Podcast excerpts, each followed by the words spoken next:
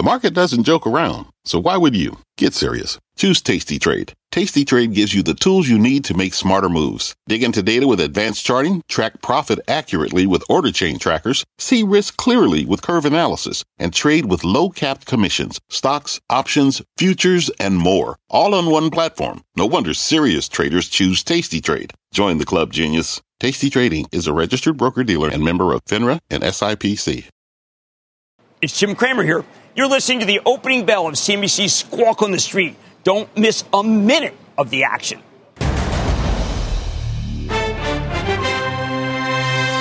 Good Tuesday morning. Welcome to Squawk on the Street. I'm Carl Quintanilla with David Faber at the New York Stock Exchange. Cramer's at One Market in San Francisco as he covers the JP Morgan Healthcare Summit. Futures steady here as earnings season kicks off. JP Morgan, Citi, Wells, and Delta. Plenty to watch as we're coming off record closes for the S&P and Nasdaq. CPI up 2.33 year on year is the highest since late 18. Our roadmap this morning begins with the big banks kicking off earnings season. JP Morgan crushes estimates. Citi and Wells are mixed ahead of the open. Plus, sustainability is becoming the new standard. BlackRock CEO sounding the alarm, saying the climate crisis is about to trigger, quote, a fundamental reshaping of finance. And the Tesla rally rolls on. Shares now up more than 100% in the past three months alone. We'll start with bank earnings. Uh, JPM Chase, uh, JPM Citi, each posting better than expected results. Wells Fargo, though, was the outlier. Shares moving lower on this miss. New CEO Charlie Scharf saying, quote, our cost structure is too high, and I believe there are many areas where we will be able to increase our rate of growth. Efficiency really the story on uh, Wells, Jim. Well, I mean, I got to tell you, I'm a total believer in Charlie Scharf and what he did at Visa. I think he is, uh, without a doubt, the most technologically inclined CEO in the bank group. I do find that one to be the one that uh, maybe has the most opportunity here after this washout. Uh, it is a washout. Uh, I do not think Charlie's going to waste any more time. I think he has to address these things urgently, and he will.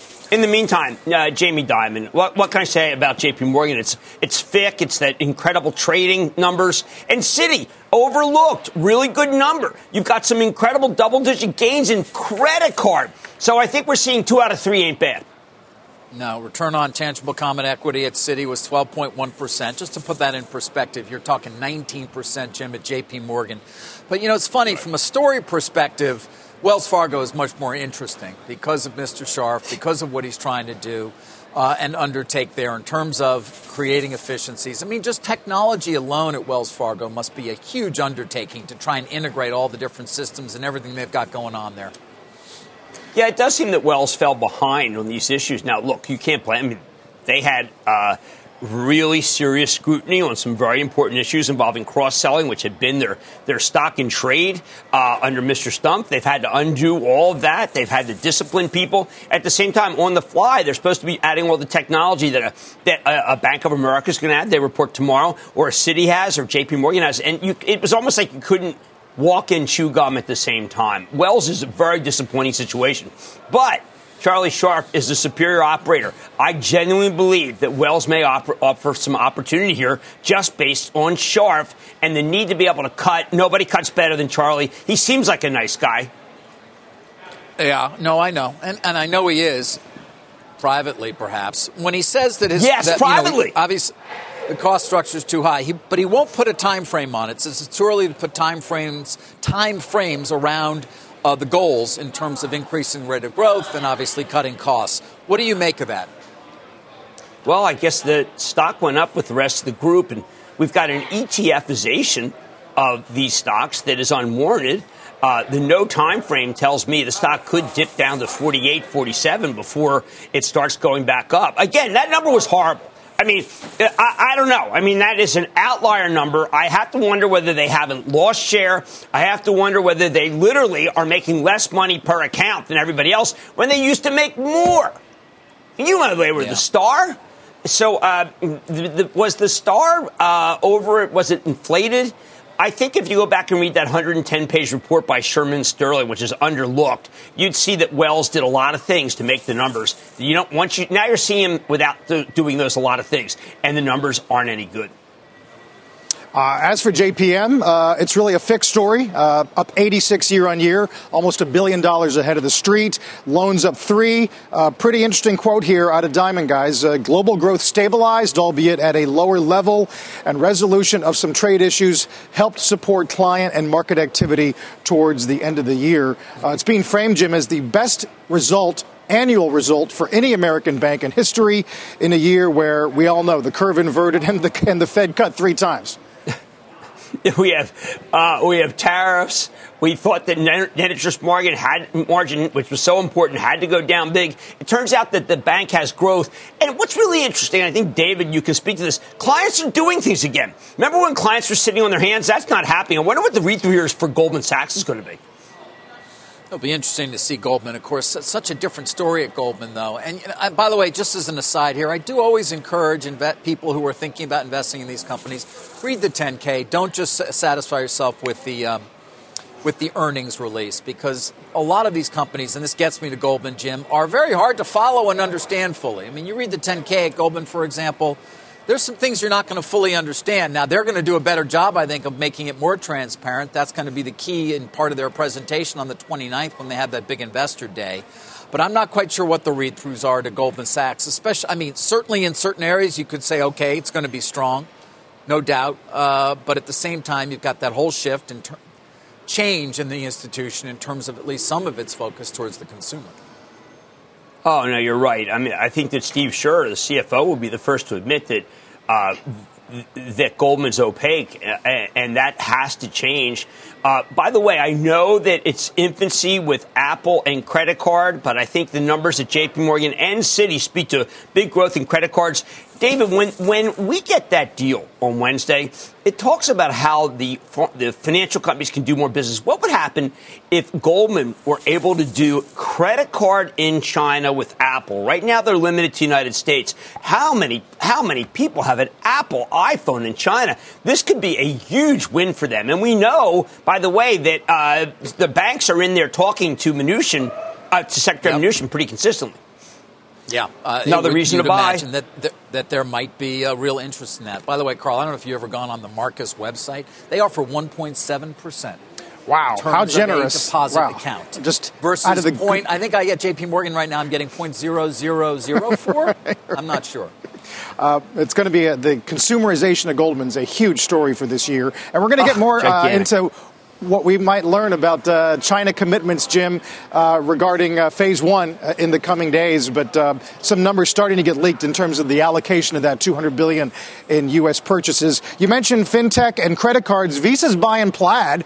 Uh, for 5.3 billion, uh, which helps link bank accounts to various mobile apps. So this is not necessarily a story limited to the names we're covering today.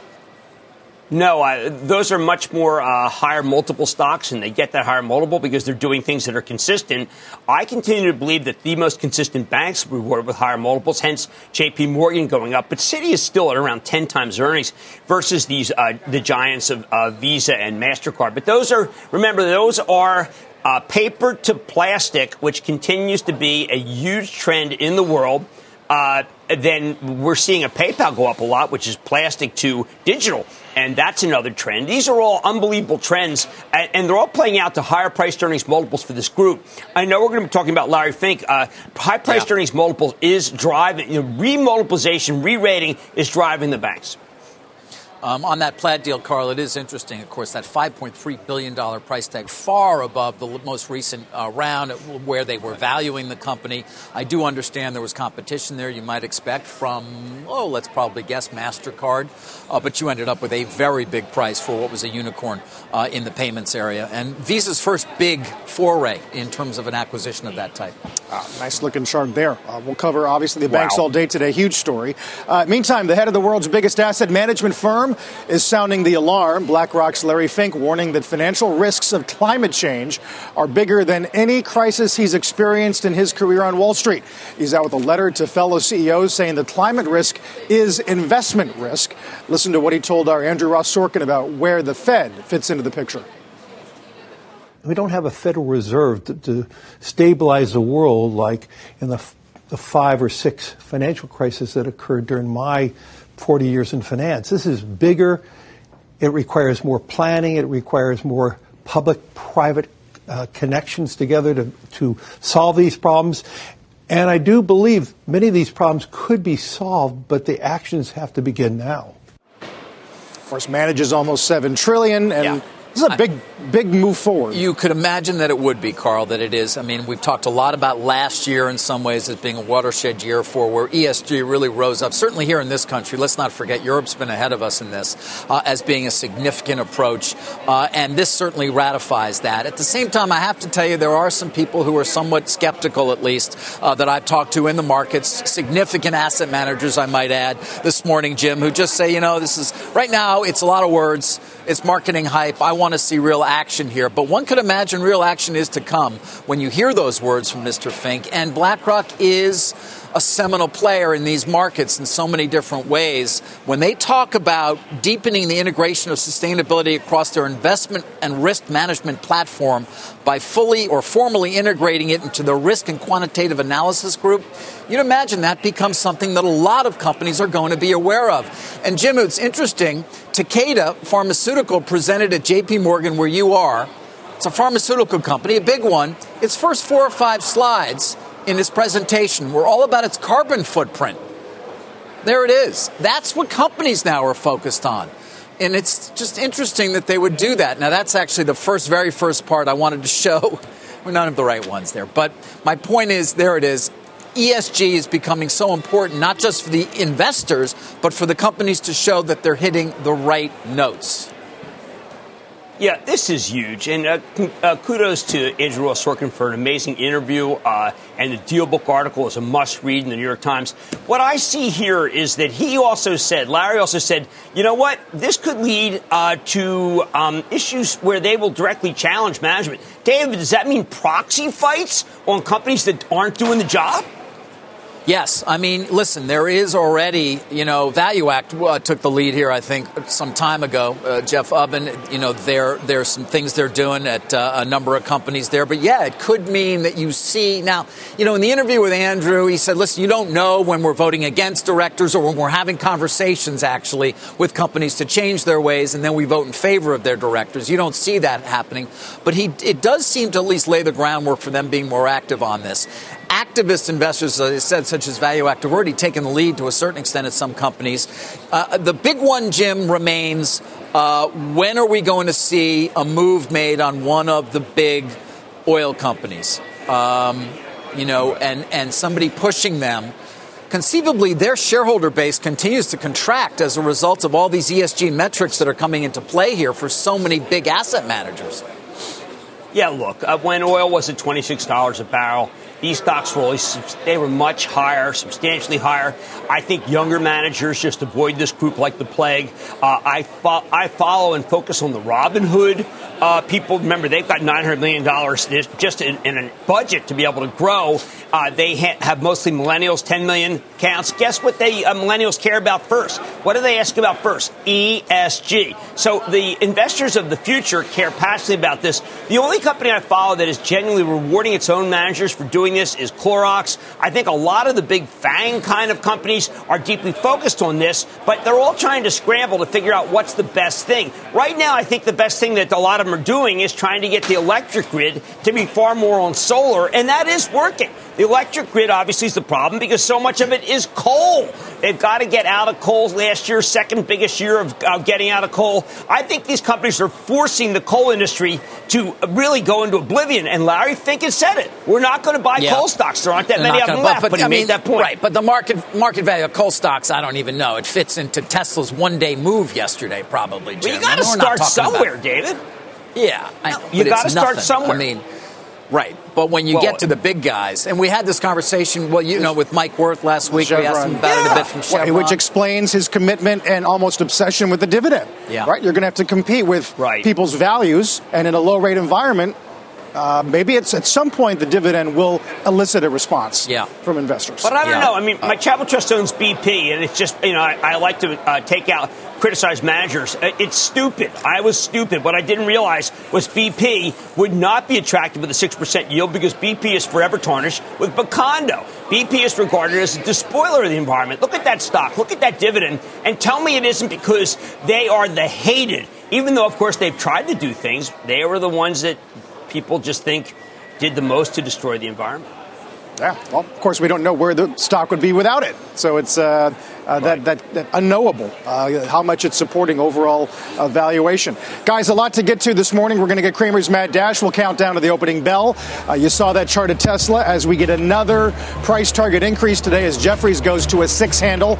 We'll talk about that and a lot more from Jim at the JP Morgan Health Conference when Squawk on the Street comes back. Let's get straight to the point. You want to grow your portfolio to fight rising costs of inflation or pay off your debt or anything standing in the way of you and financial freedom, right? Yahoo Finance, our sponsor today, can help.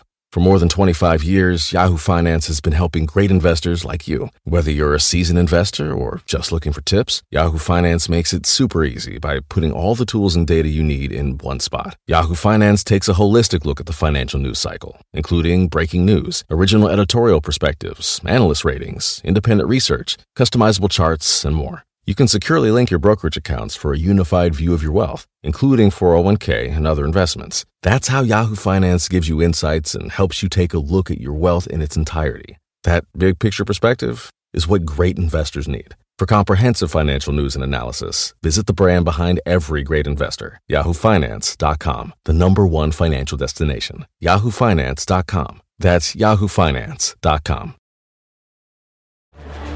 get to an opening bell about 12 minutes from now. Let's do it. Go cross country, get a mad dash in ahead of that market open. Jim, what is your focus? Hey, David, I'm looking at a report by Wedbush saying a re rating of Apple is coming. Could be a $2 trillion company. The news that is good is not baked in. We're talking about uh, 220 million iPhone units. Now the new line in the sand. 5G coming. Uh, remarkable demand for the AirPods, jaw-dropping AirPods momentum, 50 billion in services. I don't know, David. Maybe this stock isn't done yet. I've been concerned that it's just been pure momentum, but this is a very positive report by Wedbush. Remember, a lot of companies, a lot of research uh, firms have to catch up with the stock price. Yeah, they do. But uh, Jim, aren't you worried at all about the um, what almost doubling of the multiple? I mean, here we sat for years and years talking about how cheap Apple was. You can't really do that anymore, can you? Well, I do think uh, I, that's a great point, David, because there's a term that they use that you and I know is often the kiss of death. David, they're talking about a super cycle, a 5G super oh cycle. I remember oh the coal boy. super cycle in 2011. yeah, didn't work out too well. I, I, no, so we got to be a little careful. You, yeah, yeah. At what point, Jim, do you tell people, listen, it's been a great run, but the multiple, if at all, multiples getting too high given the expectations? I mean, this year they're not well, earning, right? Their earnings are not going up that much yet. No, no. What you have to do is now wait. If you're not in the stock, let's wait. I mean, I, look, I, I say own it, don't trade it. The people who trade it endlessly have hurt people. But now, if you don't own it, let, let's see the number. I mean, if, for all we know, an inline number would really t- uh, take the stock down dramatically. Uh, I think they'll probably do better than expected, but it, the, these analysts are just constantly saying, look, uh, I got to raise my price target. Why? Because the stock's going up. That's what I call circular reasoning. It's not why I like to buy a stock. I don't like stocks that go up purely because the PE, the price earnings multiple, goes higher. I like to see earnings, so now you have to wait you have to wait. Remember last year at this time, the company pre-announced the downside. Obviously, it's much better than expected this time. But can we just kind of hold off if you're, if you're not in it to see whether the uh, earnings justify the move? Yeah. You know, listen, there are, they, we all want to make now. well, not we all, but people want to make analogies, Jim, to 20 years ago. Hard to do. At the same time, it is somewhat reminiscent with all these price targets going up, as opposed to anybody saying, whoa, Look, you need to have uh, uh, people thinking this be a consumer stock because uh, it's almost getting a Procter Gamble multiple on, 20 uh, on 2021. You know, obviously, if it gets a, a Procter Gamble multiple, can go much higher. But if it continues to be just regular, or if it gets a Microsoft multiple, remember Microsoft's growing double digits. Right, right. Well, P&G is going to get really aggressive on sustainability. All right, a reminder: you can always watch us live on the go on the CNBC app A lot more squawk on the street straight ahead. We got an opening bell for you. What's on the horizon for financial markets? At PGIM, it's a question that over 1,400 investment professionals relentlessly research in pursuit of your long term goals. Specialized across asset classes, but united in collaboration, our teams provide global and local expertise. Our investments shape tomorrow, today. Pursue your tomorrow with PGIM, a leading global asset manager. This podcast is supported by FedEx. Dear small and medium businesses, no one wants happy customers more than you do. That's why FedEx offers you picture proof of delivery, packageless and paperless returns, as well as weekend home delivery to 98% of the U.S. on Saturday and 50% on Sunday. See the FedEx service guide for delivery information. FedEx Ground service is also faster to more locations than UPS Ground. See what FedEx can do for your business. Absolutely, positively FedEx. First big day of earnings season, and futures look pretty good here. All three are up. Uh, all three indices are up three or four days. Dow and S&P have not had back-to-back losses since December 9th and 10th. Opening bell in just six minutes.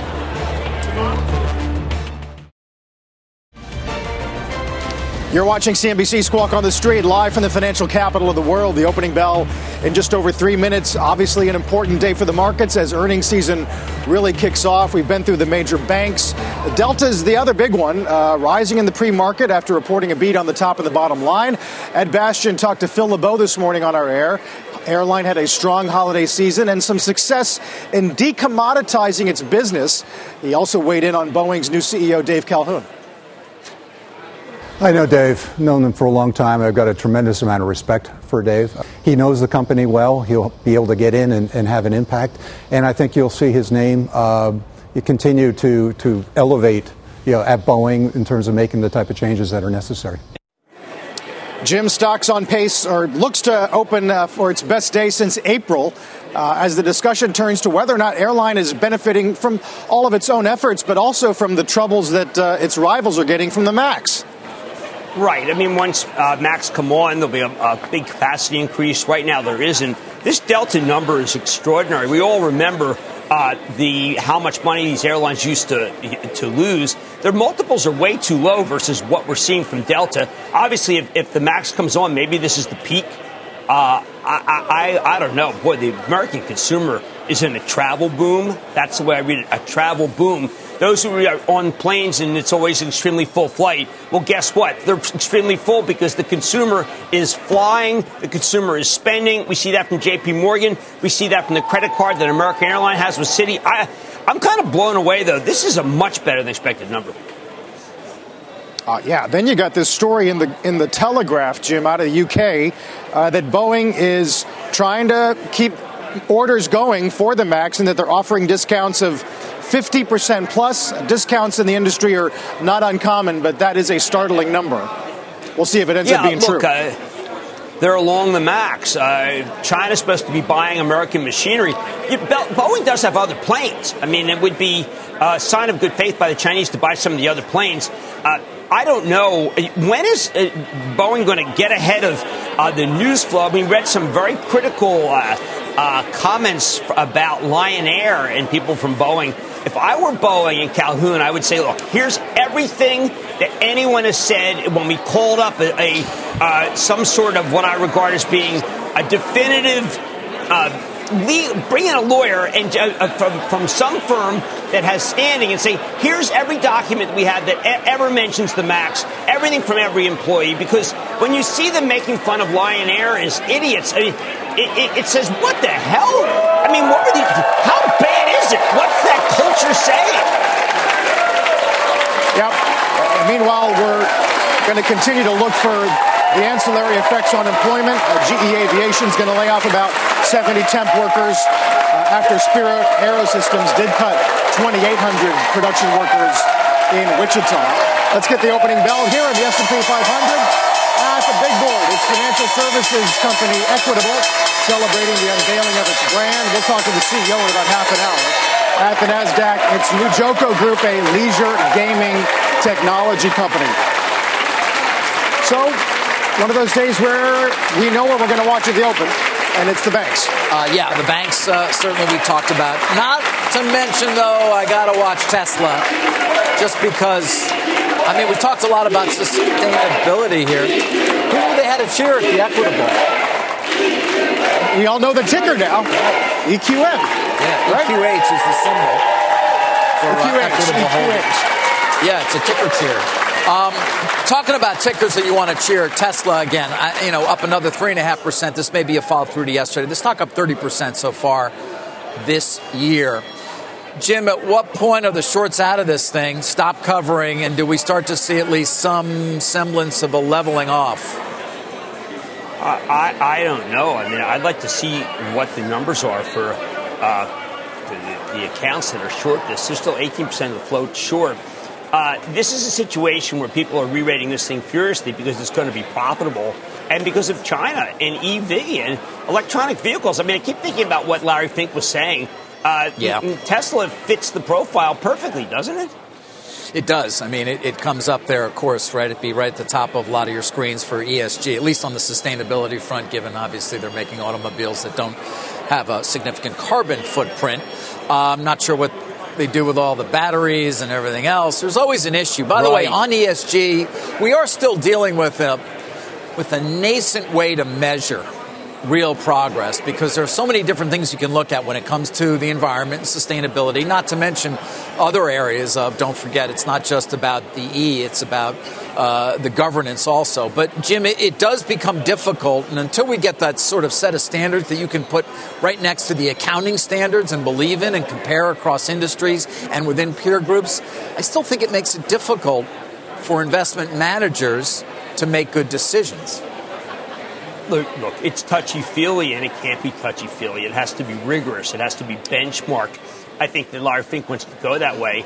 Uh, we want to uh, like carbon neutral stocks and love uh, carbon negative stocks, a negative footprint. I mean, we, we don't know yet. Uh, we do know that companies that reward executives like Clorox are going to be an interesting way to benchmark.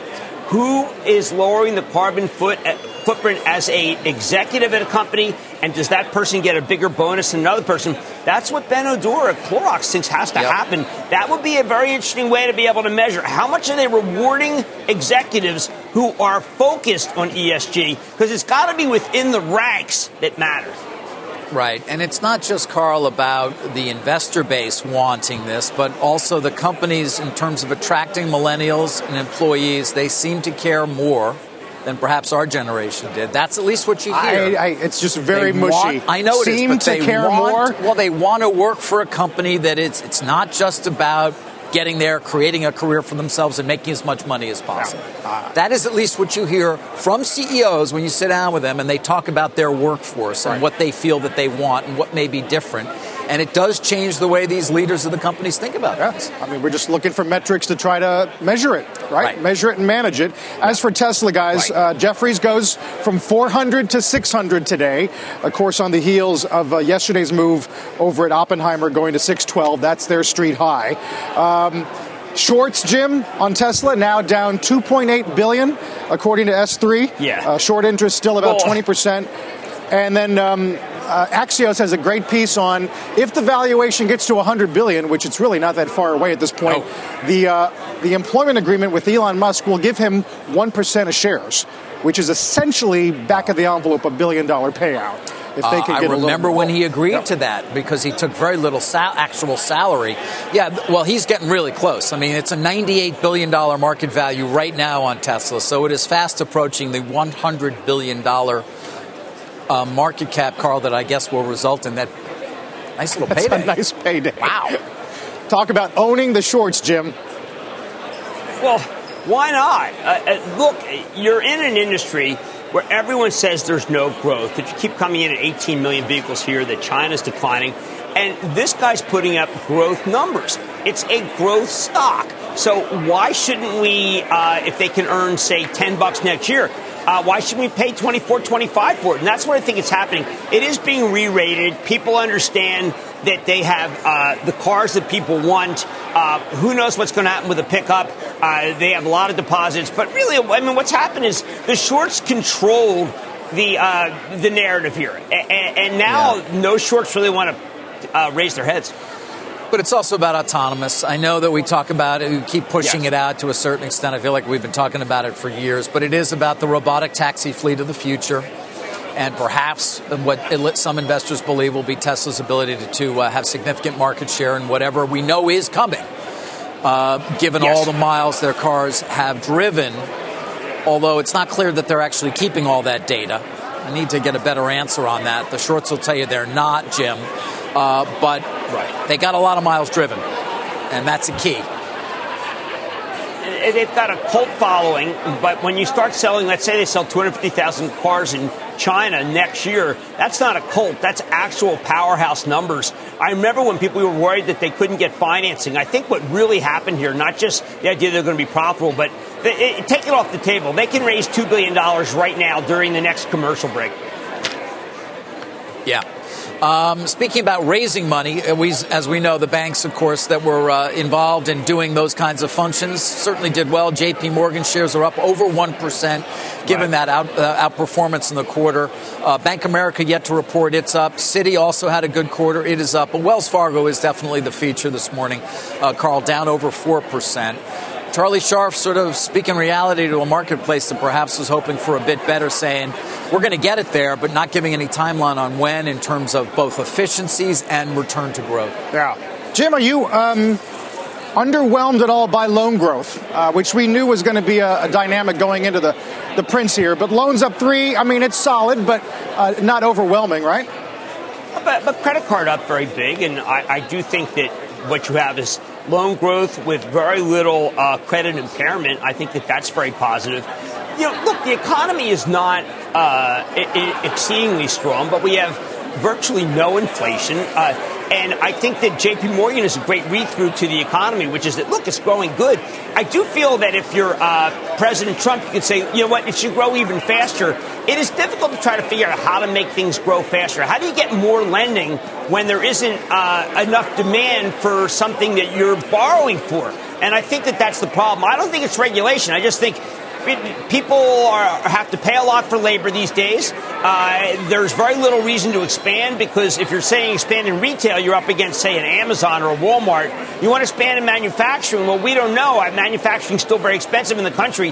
The big expansion in this country was coming from Boeing. Uh, that's kind of not happening. So I don't know. I, I just think that the, the consumer's so solid that they don't need loans. The consumer doesn't need a loan. The consumer can do it with cash. That's how solid the consumer is. By the way, we had big tariffs. Where's the inflation? I thought they were supposed to apparel was minus. Where's the inflation? And I just think these are good numbers. I, am surprised that Citi's not up more. That was a really great quarter. Yeah. Uh, CPI, of course, um, in line essentially two, three year on year, uh, both headline and core. Uh, we are going to hear from Williams and Esther George later today as well, so we'll get some commentary on the inflation front. Let's get an update Esther on what George? they're saying on the banks. earnings calls. Uh, Wilfred Frost is watching that. Hey, Wilf. Hey, Carl. Yeah, I've been listening to the JP, JP Morgan call. Three big takeaways from earnings so far. One, December, much stronger than expected in fixed income commodities and currencies trading and also in debt capital markets. Two, pressures from lower rates continue to have less impact than feared. And three, Wells Fargo. Ouch, again. On the first point, uh, for JP Morgan, FICC Trading was 3.4 billion, expectation 2.6 for Citi, 2.9 billion compared to expectation for 2.4 billion. And in terms of debt in issuance, JP Morgan CFO Jen Piepszak said, quote, clients accelerated their funding to take advantage of attractive pricing conditions to strengthen their balance sheets. Here is Chairman and CEO Jamie Dimon linking that December uptick to trade tensions easing. Obviously, trade caused a lot of consternation that has eased off a little bit. I don't think it's going to completely go away because you still have potential ongoing trade issues with China and Europe and stuff like that. But I think because that sentiment got better, trading got better, uh, but, but how, how long that continues, we don't know. Net interest margins for all three banks continued to hold up better than feared, and loan growth remained solid, meaning net interest income numbers overall did not disappoint. The same cannot be said for Wells Fargo overall, though if there's a silver lining or perhaps a bronze lining, it's that the miss on the, came on the expense side, not the revenue side. Charlie Scharf's uh, first earnings call kicks off at 10 a.m. His CFO will be on closing bell today, and Citi's earnings call kicks off at 11:30 a.m. Guys. All right, Wilf, uh, we will talk to you in the not too distant future, Wilfred Frost. Um, Jim, we should touch on healthcare because there's a ton of news again uh, coming out of the conference. McKesson's the best S&P here right now. Yeah, look, it turns out this is something Lisa Gill mentioned. Now, she is the JP Morgan, one of JP Morgan's healthcare analysts, saying that the middleman, McKesson, could surprise the upside. That's what it looks like. I am surprised that uh, the drug stocks just aren't moving more. But uh, you know, we've got a heavy rotation into companies that do uh, that are going to benefit from the trade deal uh, and the drug companies are not that kind of company. I do think that we're hearing tremendous stories of innovation out here. Uh, that's not driving anything either. Uh, I'm not saying that these companies aren't doing anything important. I am saying that they're doing things important, but it's paling in comparison to uh, the kind of surprises that we're getting, say, from the J.P. Morgan and from the Citi, which really are amazing, by the way, because it justifies the whole move. Now, I'm speaking, I, I, met with CVS yesterday and had them on. I thought Larry Merlo told a great story. It's selling at nine times earnings.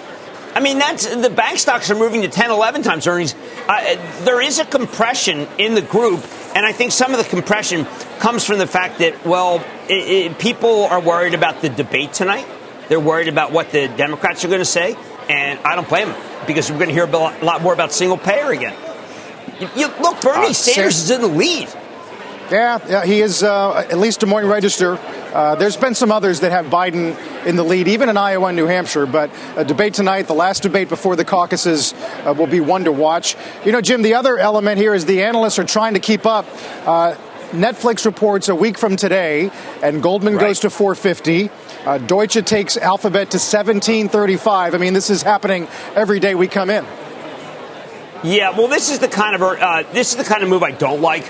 I know I don't want to be a heretic and go against this, but unless you get remarkable earnings the way you're getting from JP Morgan and Citi, and those companies are obviously lower multiple, what happens is these stocks are going up because they're going up. I know that sounds ridiculous, but when you come in and you're a Google analyst, Alphabet analyst, and you're using, say, a $1,300 uh, price target, and the stock's at 1437 you run the risk of looking irrelevant. So what do you do? You come in and you say 1500 Well, what are you basing that on? I think you're just basing it on the fact that the stock ran, ran through your price target. Typically, you're supposed to be able to say, you know what, it got to where I was. I recommended at 700. Now it's at 1400. I'm done. But people are afraid. The analysts are afraid. They do not want, want to be the people who say, you know what, the valuation is difficult here at 33 times earnings. But uh, my charitable trust owns Alphabet, and I'm sitting here thinking, maybe I got to take a little off the table just out of discipline. Where's the discipline? I'm not seeing a lot of discipline. That's, uh, that's something that gets said a lot about the sell side. We'll watch it. Uh, Dow's up five points. Uh, we're hanging in at 32.81. Let's get to Bob Pisani. Bob? Good morning, guys. Uh, kind of a flattish open here. Some of the leaders recently, like emerging markets, China, a little bit weaker today. Just take a look here. Uh, semiconductors, uh, flattish. Industrials, a little flat. banks, which have had a tough time this so far this year, down slightly today. Emerging markets in China really have been the leaders in the last month or so. Again, you see them down a little bit here. I think we're running out of steam here. I just want to show you China because the trade deal signing uh, is imminent. Want to note uh, that we had very good numbers here on China December trade data. That really helped. Look at this run up. This is the big, the, the most important uh, ETF. MCHI is the broadest China ETF you can own. We are talking about an 11% rally in the last couple of months here on expectations of the trade deal signing and hopes for better economic data in China. Remember that global bottoming story? That's generally happening, at least numbers we got out of China, and you see a nice move there. Elsewhere, in terms of the banks, you heard Wilf giving you a rundown of what was going on here. JP Morgan's been kind of flattish so far this year. It's been tough because we're not moving up at all on Treasury yields. Citigroup, that's a new high, I think $82 for Citi. And of course, you heard Wells Fargo, disappointment. The only thing I would add to what Will said is I tend to look at things like fees, which people don't pay a lot of attention to. Fees have been very good for a lot of these banks, and they're a significant part of their revenues. That's what you're paying for your ATMs and things like that, up 21%. Fixed income, very volatile. That's good. Equities was good.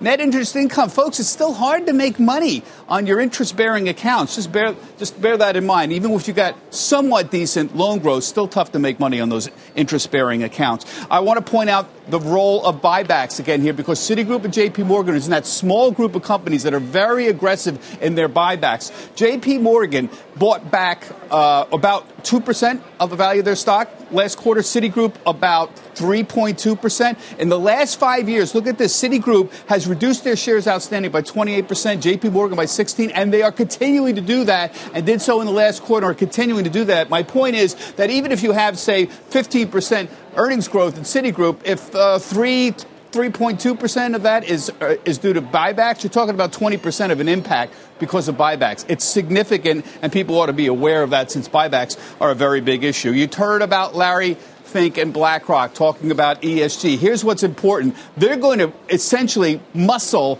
dramatically muscle up the ESG assets under management. They're going to double their offerings.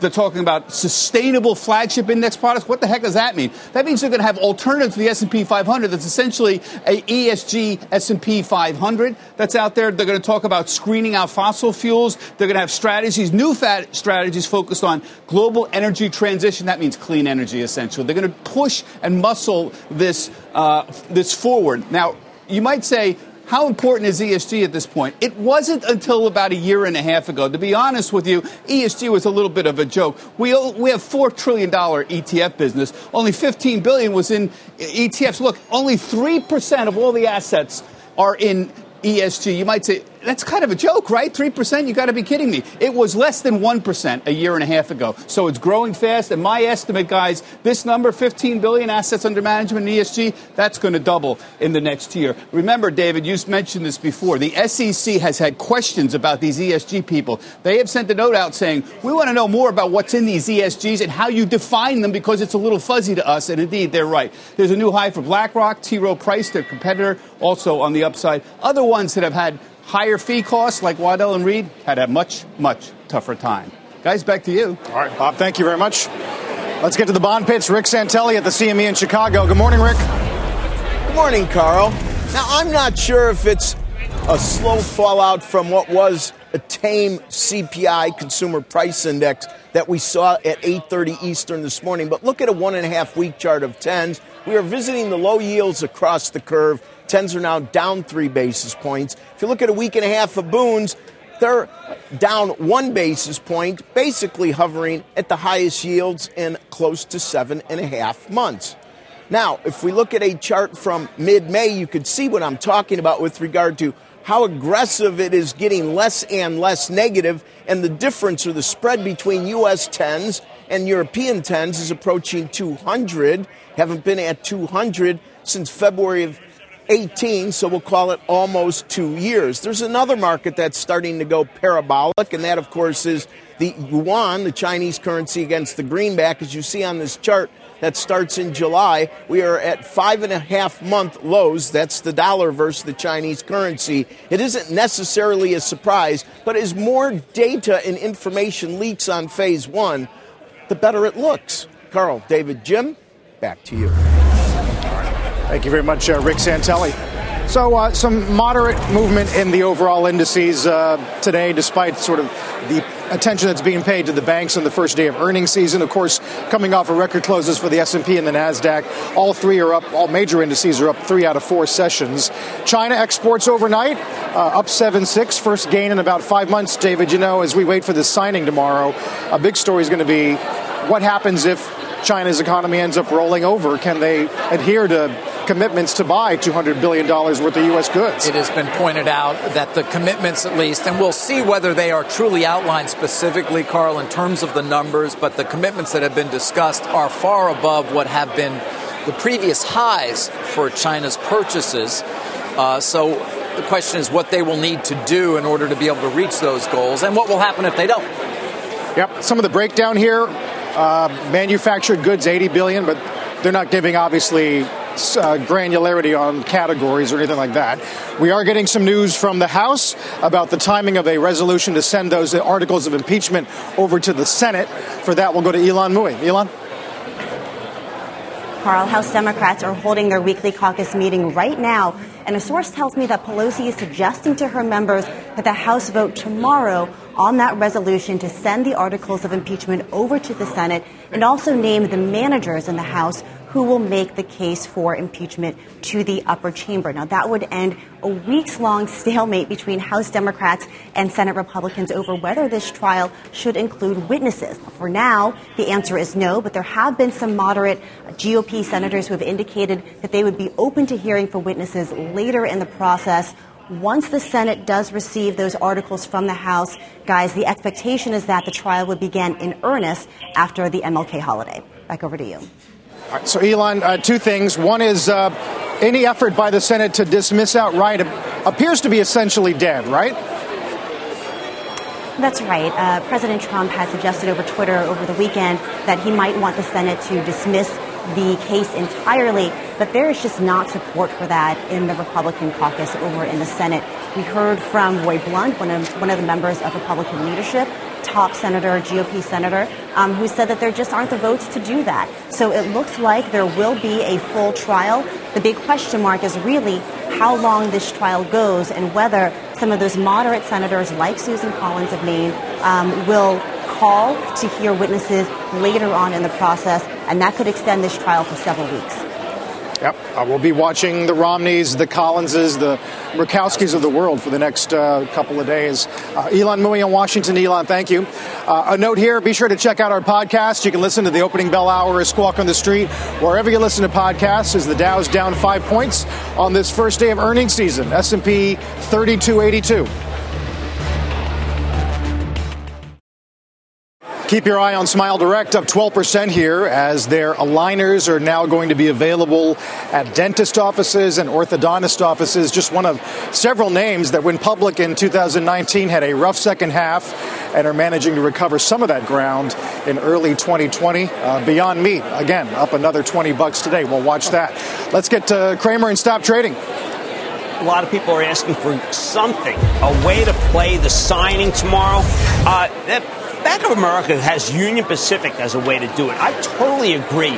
The rails could benefit from these different, uh, what we're hearing about these different buys off the 200 billion. Union Pacific, play it as it lays. That's the one to buy. Uh, yeah, we're going to start to get uh, some information from the transports, Jim, which be nice to have that ratify every all the good news we've gotten from other parts of the economy. Oh, wouldn't it be? We don't want to look, it, whatever's fluff will send the market down. Whatever's actual hard dollars could drive things up.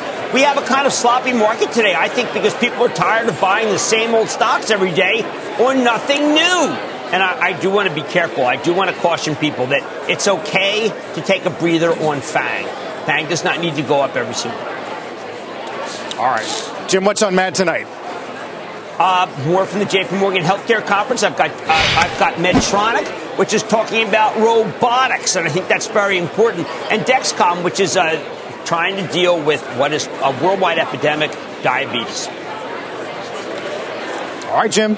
Um, great having you out there all week long. Uh, Jim Cramer, the Thank JP you. Morgan Healthcare Summit. You'll see him on Mad Money tonight, if not before. You've been listening to the opening bell on CNBC's Squawk on the Street. This podcast is supported by FedEx. Dear small and medium businesses, no one wants happy customers more than you do. That's why FedEx offers you picture proof of delivery, packageless and paperless returns, as well as weekend home delivery to 98% of the U.S. on Saturday and 50% on Sunday. See the FedEx service guide for delivery information. FedEx Ground service is also faster to more locations than UPS Ground. See what FedEx can do for your business. Absolutely, positively FedEx.